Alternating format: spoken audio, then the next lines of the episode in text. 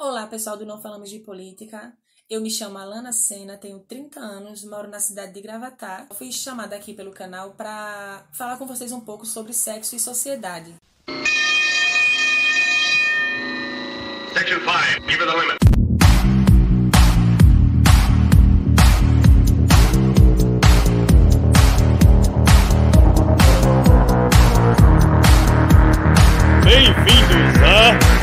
Falamos de Política.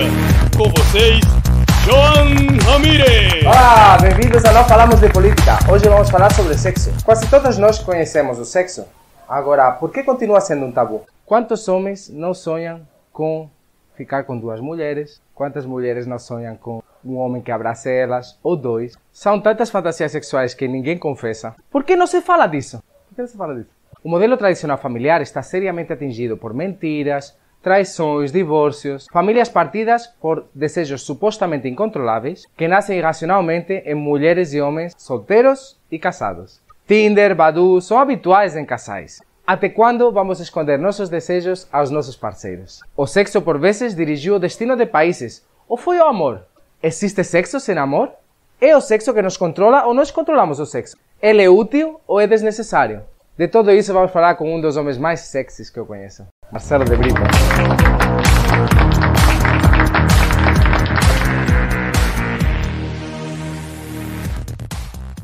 Bom, Marcelo, estamos numa sociedade que, em certa forma, é regida pelo sexo, né? Eu queria saber sua opinião sobre o assunto, sexo. Hum. Controla nossas vidas? Não, a gente controla ele. Os sentimentos irracionais fazem as famílias ser destruídas? Ou são as pessoas? Como é? Como é que você entende o sexo? Quanto a essa questão sexual, nós vemos é, dois, é, dois posicionamentos, né? um posicionamento mais liberal e um posicionamento mais conservador. O posicionamento liberal, no, no conceito mais freudiano, é o conceito de que é, o id, ou seja, nosso instinto primitivo, seria essa força reprodutora, o qual transpassa todas as nossas ações como indivíduo. Ou seja, nós somos comandados pelo sexo. Por isso que Freud é Froda, né? Como, como diz. Então, nessa visão dele, o sexo é algo que tem do, no instinto e ele domina a nossa vida. E do outro lado, a sociedade traz um tabu, ou seja, traz conceitos sobre o sexo para reprimir essa visão. Ou seja, há uma briga entre o instintivo e uma briga entre o social, que nós passamos por essa briga dentro do nosso, do nosso ser, da nossa concepção é, de vida. Então, em todo momento, nós passamos, né, como sociedade, essa contradição de gostar de algo que é do instinto, mas ter que viver algo que é social. Ou seja, o sexo por si mesmo, você acha que é ruim? Porque é pecado, né?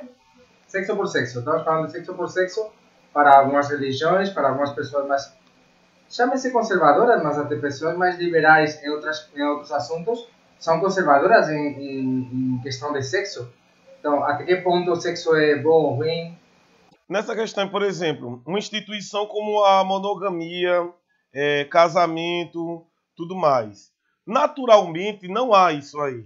Né? Isso é uma construção social, isso é uma construção é, do próprio Estado, né, que botou cerimônias, ritos, para haver um certo controle sobre esse instinto, porque acredita-se que esse instinto ele é avassalador, libertário, libertino. Então o sexo sempre foi visto, né, é, de um lado a moral, a religiosidade, tudo mais, trazendo como seriam esses padrões sexuais para que a sociedade é, vivesse bem, né, para que a própria sociedade tivesse, é, não ela não se extinguisse por causa desse desejo avassalador que é esse desejo primitivo de reprodução. Inclusive, é, Schopenhauer, Nietzsche, eles colocam que o, o, sexo já vem de um desejo de potência, de poder, da própria é, universalidade, da, do próprio ser. Ou seja, todo o universo, todo o cosmos, ele quer expandir, ele quer procriar,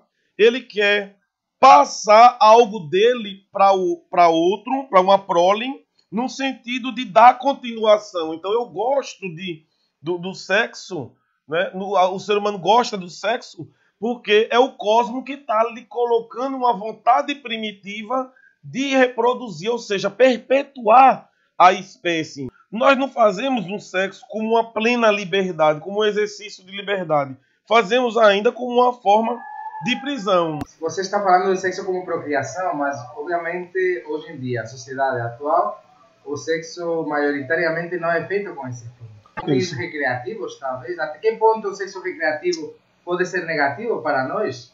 Mas nessa questão aí, a gente faz como recreativo, contra a natureza, por exemplo, questões de usar camisinha. Isso aí é contra a natureza. Para a natureza não é para usar camisinha, porque é para procriar. Sim, mas se fosse pela natureza, estávamos todos mortos, então.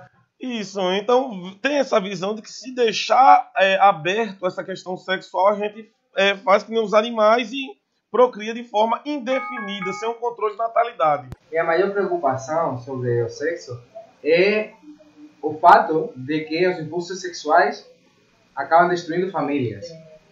É, é o, o motivo é o próprio, o próprio impulso sexual, a falta de controle sobre o impulso sexual, a falta de compromisso do marido com a mulher, da mulher com o marido. É, o que que está, o que que acontece com o sexo para destruir tantas famílias, para separar tantos lares?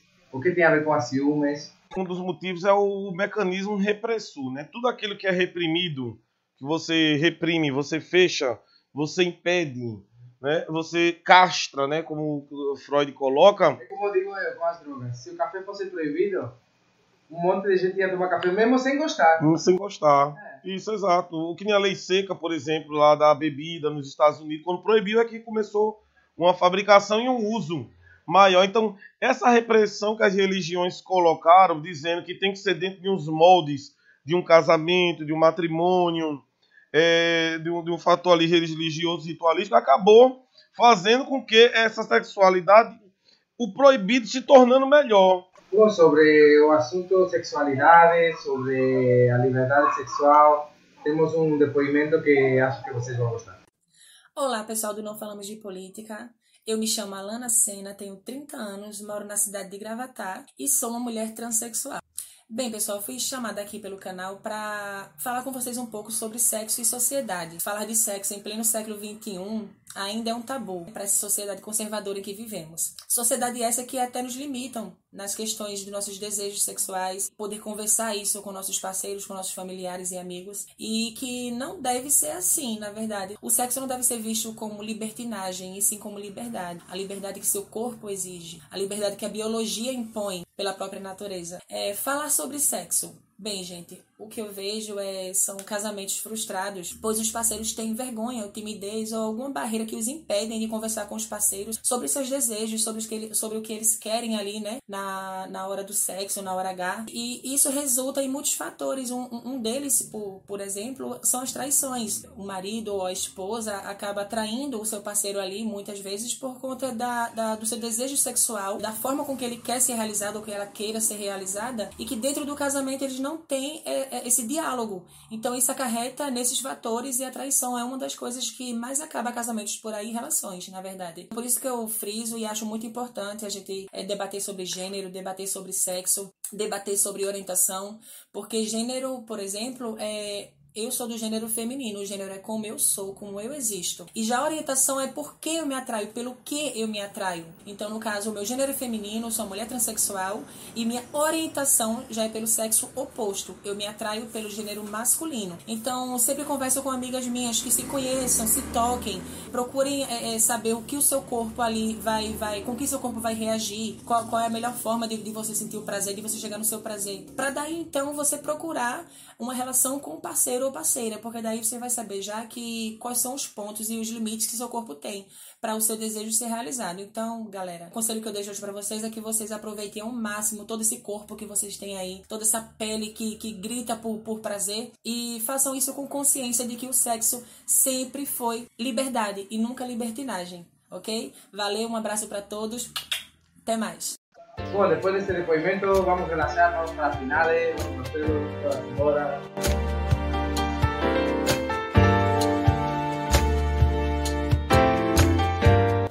Marcelo, Marcelo, um dos homens mais sexys que eu já vi.